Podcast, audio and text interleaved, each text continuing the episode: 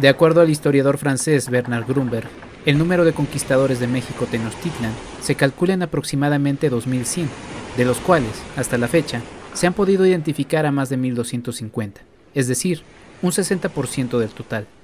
Hombres en su gran mayoría, pues se calculan también por lo menos una veintena de mujeres, los conquistadores provenían mayoritariamente de la región de Andalucía, en la hoy España. León, Extremadura, Castilla Vieja y Castilla Nueva son las demás regiones que sumaron fuerzas a las órdenes de Hernán Cortés. Además de españoles, se contabilizan también algunos portugueses, genoveses y hasta algunos griegos y un oriundo de Flandes. Se contabilizan también al menos dos negros libres. Y de Cuba, un cacique que es considerado también conquistador. ¿Cuál era el nivel cultural de los conquistadores? Algunos podían escribir, redactar o siquiera firmar. Un cuarto, aproximadamente, no sabía escribir. Entre los oficios que ejercían los hombres de la conquista, se encontraban principalmente los relacionados a la mar. Más de la tercera parte eran marinos o pilotos de embarcaciones. 30% de los conquistadores se dedicaban al comercio y a la artesanía. Imaginen, solo 16% se declararon soldados, aunque en documentos se atestigua que apenas el 1% realmente provenían de auténticos ejércitos europeos. Médicos, clérigos, boticarios, frailes y hasta músicos embarcaron. La mayor parte de los conquistadores, sin embargo, eran campesinos. Algunos de los navegantes dejaron familias en España. En los primeros años de la colonización, fueron pocas las mujeres españolas que se establecieron, lo que provocó que muchos de los hombres se consiguieran parejas locales. Con el paso de los años, prácticamente la mayoría de los pobladores llegaron casados, casi todos también, con mujeres españolas. Tras la conquista, un 84% de los conquistadores decidieron quedarse en el nuevo territorio, formando así una nueva sociedad. Bienvenidos al especial 499, episodio 4. Nuestro tema el Conquistador.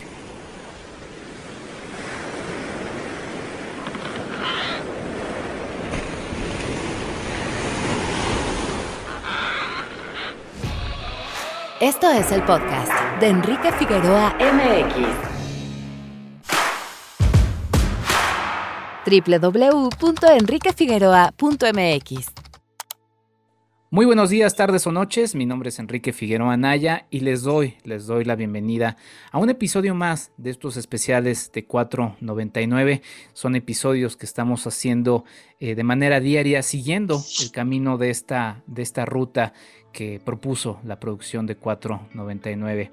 Mi estimado Rodrigo, eh, ¿cómo estás una vez más en esta eh, compañía que me estás haciendo? Te digo, ya después tendremos que ver qué más hacer adelante porque te voy a estar extrañando. Saludos. Pues un saludo, Enrique. Es genial estar tocando base contigo a lo largo de esta, de esta gira. Eh, hoy tuvimos una mañana un poco álgida con un embotellamiento tremendo en las cumbres de Maltratas, pero así kilométrico, ¿no? O sea, estábamos a, a medios subir y nuestro amigo Sixto nos marca desde, desde abajo diciendo que qué pasó, por qué el tráfico llegó hasta allá. Y, y bueno, este, ahí vamos, caminando, avanzando, disfrutando este, conectando, porque de repente, por ejemplo, en la función de anoche se sumó una, una señora que es parte de otro colectivo de búsqueda en otra región de Veracruz, ¿no? Y entonces hablamos de toda esta dinámica, de, de, todas las otras historias que faltan por contar en estos contextos de violencia. Y, y, y, es muy importante también como película, yo creo, reconocer eso, ¿no? Y a la vez disfrutar como el espacio. Mi estimado Rodrigo nos acompaña ahora, pues el conquistador, ¿no? Eduardo San Juan. Eduardo San Juan, actor, ¿cómo estás? Bienvenido, me da mucho gusto saludarte. Aquí estamos, muchas gracias y el gusto es mío. Pues sí, aquí bien, pues como ha dicho Rodrigo, pues con una mañana un poquito medio estresante, pero bien, haciendo camino, ya llevamos eh, tres, cuatro representaciones, ¿no? cuatro. La cuarta fue ayer y bueno, pues cogiéndole un poquito la onda todo y, contentos ¿no? de poder estar mostrando esta película y por los lugares en, los que estuvimos haciéndola. Eduardo, cuéntanos cómo se acerca Rodrigo contigo para proponerte esta eh, pues, historia tan particular de un conquistador que se pierde en el tiempo y regresa 499 años después al territorio que, vino justamente a, conquistar junto con otros, eh, no solamente españoles, sino toda una multinación que terminó acompañándole. Pues sí, pues nuestro primer contacto fue por online, ¿no? Que se dice, ¿no? Pues yo andaba allí en Madrid, en España, y, pues recibí un email de Andrew contándome un poquito el proyecto y, invitándome pues, a, conocer a Rodrigo y a, hacer un casting así para ver si, si encajaba ¿no? en el personaje. Y pues fue casi un mes antes, recuerdo, de, venir para acá y, pues así contactamos y yo conocí a Rodrigo por, por videollamada me acuerdo además de la primera videollamada que tuvimos, ¿no? que estaba en casa de Su, que es una de las colaboradoras así, en producción del, del proyecto y pues ahí pude ver a Su también un poquito, al gato de Su, también me lo presentaron, ¿no? Pues fue como bastante familiar y muy, muy confiable, ¿no? Que se dice aquí, pues de mucha confianza. Y pues ahí me explicaron el proyecto y pues me lancé, me lancé a, conocer México ¿no? de esta manera y, eh, pues ya eh, he echado el proyecto adelante. Para mí ha sido un honor y, me considero privilegiado ¿no? de, poder haber compartido todo esto ¿no? con, todos los productores, con Rodrigo, con todo el equipo. Y, en esta última etapa, pues ya poniéndole la guinda a todo esto. Rodrigo, ¿cómo fuiste trabajando con, Eduardo a lo largo de, este recorrido eh, en el que se va encontrando con estas historias, no solamente en este documental, eh, con esta parte de ficción, sino el impacto que sí iba generando en Eduardo, pues estas historias que hemos estado escuchando, pues son verdaderas, triste y lamentablemente.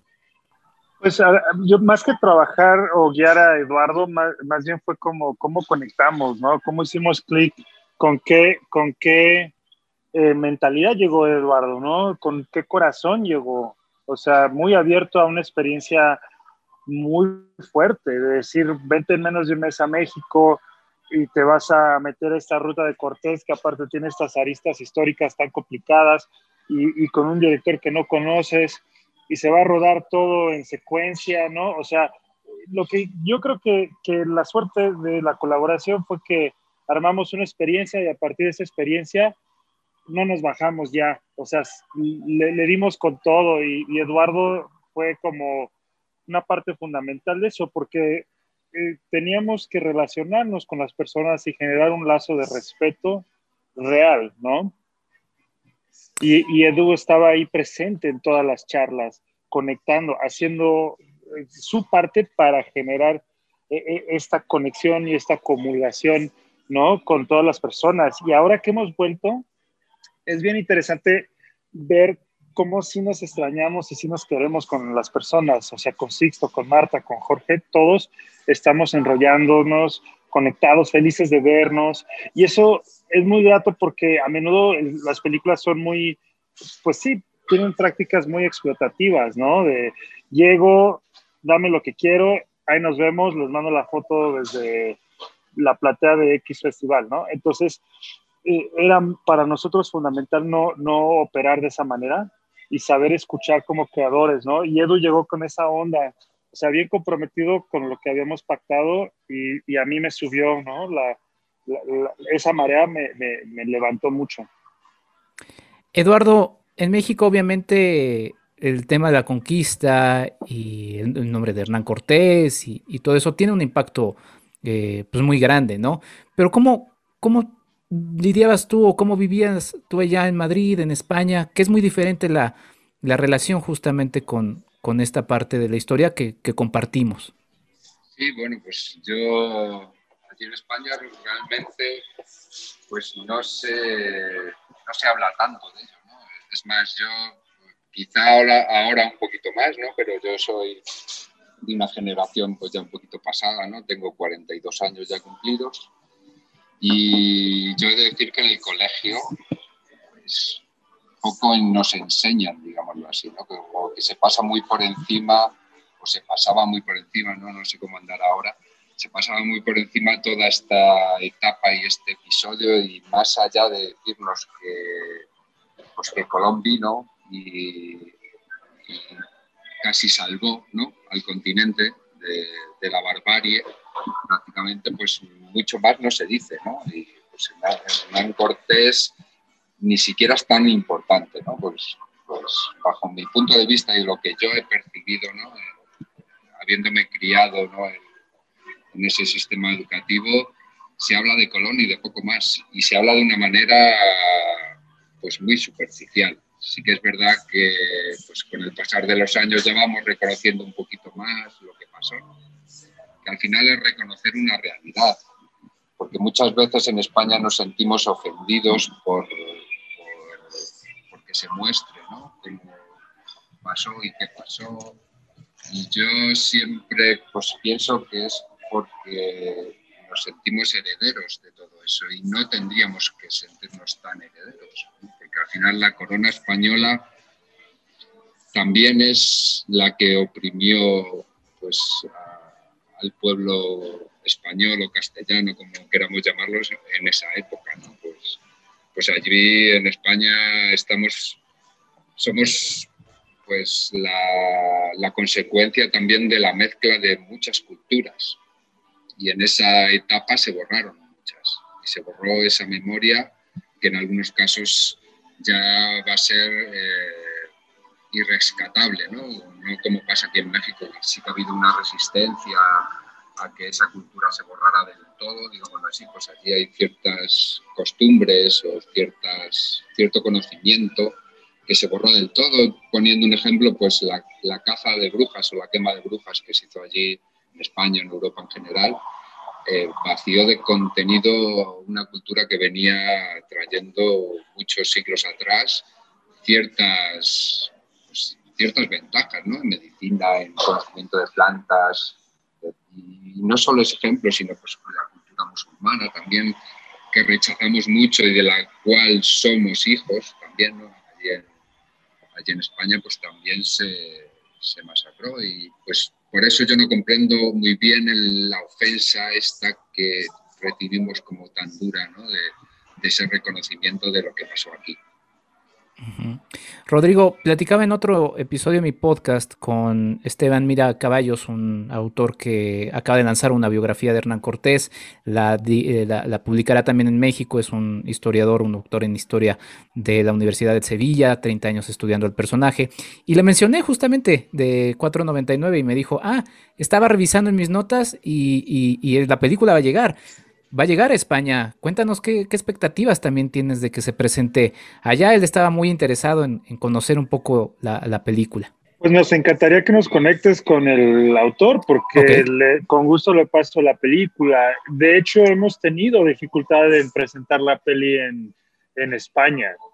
¿Por qué? Por aquí hay esta percepción este, de que llegamos a echarle ahora sí que la viga a, a los españoles pero aunando en lo que dice Eduardo, se entiende perfectamente porque España es un país que ha borrado su historia, se ha mm. borrado a sí misma, ¿no? ¿Por qué? En mi análisis es porque hay una, un sentido de que, como bien dices Eduardo, son herederos de un gran imperio, ¿no? Un imperio tremendo, pero cuando empiezas a escarbar en la historia de ese imperio es una historia muy frustrante, de hecho incluso humillante, ¿no? Eh, vámonos con la derrota de la Gran Armada a manos de la reina Isabel, con todas las frustraciones de Carlos V que le pasó a Felipe II, con todo el incesto que tenían, literal, cultural y, genético, ¿no? O sea, cuenta que Carlos II, eh, o sea, casi no podía ni, ir al baño solo, ¿no? De lo mal que había quedado por todos los cruces genéticos. Entonces, empiezas a escarbar, te das cuenta que España este, con toda la riqueza que generó en el Nuevo Mundo, la malbarató en guerras religiosas y, en todo tipo de, cruzadas políticas en Europa, ¿no? A lo largo del siglo XVI, XVII, y, es una historia dura, o sea, no puedes verla, porque para verla tienes que decir, bueno, a lo mejor el imperio no era lo que creíamos, ¿no? Y justamente eh, ese tema de la memoria, yo creo que y, lo digo como alguien que ha vivido en España, ¿no? Entonces tampoco tan ajeno, este, como extranjero, pero insider también. Este, ves el tema de la guerra civil y cómo se ha manejado esa memoria y cómo se ha reprimido, cómo se ha reinterpretado para beneficio de, de, la política, ¿no? de la transición política, por ejemplo, donde, donde se permite que proceda este, el cambio a democracia sin una verdadera comisión de la verdad, eh, las consecuencias están ahí claras. O sea, si, si dentro de España no se pueden poner de acuerdo sobre qué hacer con los restos de un dictador genocida, eh, imagínate qué, qué, qué recepción le van a dar a una película como 499. Sin embargo, la película yo no creo que que caiga en esa culpa facilona de, patriotismo barato, francamente, este, de echarle la culpa a los españoles de todo el desastre que hay en México, ¿no? No, no es eso en absoluto. Hay que entender que son sistemas transnacionales, transhistóricos, que, que, operan a lo largo de cinco siglos ¿eh? y, y, hay diferentes actores. En este caso, sí es importante que lo vea un español porque sí participó este, el conquistador de, ese proceso, ¿no? de esa sistematización de la explotación y la violencia en, nuestro territorio, ¿no? Pero, pero la película no va a decir, ay, miren, aquí vino el que, el que, el que lastimó todo, todo, ¿no? Y, y, el que tiene toda la culpa, en absoluto, no es eso. Y yo sí quisiera que la película tenga un buen camino y una vida en España y, y en su momento llegará. Yo creo que que esta ruta justamente que estamos haciendo va a llamar mucho la atención y, la gente que se anime a verla va, a darse cuenta de que no estamos este, tratando de usarlos como chivos expiatorios. Sí, no, sin duda. y, la verdad es que es una reflexión que, que como mexicanos eh, pues es dura por todo lo que estamos viviendo como presente, entonces eh, es, es, es, es, realmente pertinente. Ya tenemos el tiempo breve, nada más me gustaría no, no despedirme sin preguntarte, Eduardo, eh, ¿cómo ha sido la experiencia? Vienen de Veracruz, ahorita el momento que estamos grabando esta entrevista están en Puebla, qué chula es Puebla, y, y, en Veracruz cuéntame un poco la experiencia de la gente que veía la película y te veía ahí, que, que se, se acercaba y qué te decía. Sí, la verdad que ha estado muy bien volverse a infundar ¿no? en ese traje de conquistador ¿no? que, tanto llevé ¿no? durante el rodaje. Y bueno, pues la, la, experiencia así de la gente pues es un poco similar ¿no? a la que hace dos años teníamos, porque sí que sorprende mucho ¿no? ver a un conquistador ahí con su armadura, su espada, el casco, con todo, ¿no? en, en medio del de México actual. ¿no? Y pues pues mucha curiosidad, ¿no? La gente se acerca, pregunta qué hay, pues, la, que ya viene directamente y sabe, sabe que no, que, es que se está proyectando una película, pues, pues la, la cogen de una manera muy alegre, sonriente, pues, piden muchas fotos también, ¿no? Y,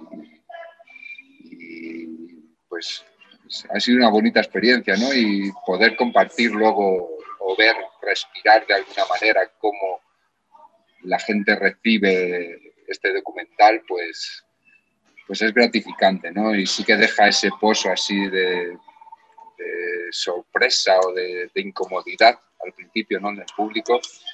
Es, algo común en todas las representaciones que llevamos, de que pues, se genera un primer silencio así que, porque la, la, película sí que pesa, ¿no? Un poquito en los corazones de quien la ve. Esa era un poco la intención, ¿no? Pues de, de, poner ese acento y de, decir, pues aquí está este conquistador, que de parte tienes, tenemos todos y cada uno en él, dentro de nosotros. Y, y bueno, pues muy contentos, muy contentos, la verdad. Pues ahí está. Les agradezco muchísimo, Eduardo San Juan, Rodrigo Reyes, por esta charla ahora están en, Puebla. Remito a toda la gente que nos está escuchando que puedan checar las charlas en las redes de Somos Piano, en Facebook, ahí están subiéndolas. La verdad es que han sido ejercicios también muy interesantes. Y estas solamente son invitaciones a que ustedes amplíen lo que ahí se está eh, presentando. Rodrigo, eh, muchas gracias y pues nos saludaremos luego. Nos tocará ya, iremos viendo un poco el itinerario. La verdad es que es un esfuerzo grandísimo. Agradezco mucho también a la gente Caluma Films, a Fernanda y a Julia por, por el apoyo y a ti por la compañía, Rodrigo. De verdad, muchas gracias por estas charlas. Muchas gracias a ti, Enrique. Es un placer y ojalá que nos podamos conocer y bueno, sigamos platicando. Creo que eh, eh, a mí me fascina la idea de conocer más la, experiencia que está teniendo Eduardo, ¿no? Y compartirla con el público. Sí, pues yo tengo la esperanza de que estemos ahí en la Plaza de las Tres Culturas. Perdón, Eduardo. No, que muchas gracias, decía. Así para despedir. Un honor. Igualmente, pues yo, yo tengo la esperanza de que nos veamos ahí en la Plaza de las Tres Culturas. La verdad es que pues, ha sido un, regalo muy, muy grande y espero que también así lo sea para la gente que nos está escuchando. Muchas gracias también por sus comentarios. Esto, esto es el podcast de Enrique Figueroa MX. Estos son los especiales de 449. Muchas gracias, Rodrigo Reyes. Muchas gracias, Eduardo San Juan. Nos escuchamos en el próximo episodio. Hasta la próxima. Esto fue el podcast de Enrique Figueroa MX. Hasta la próxima.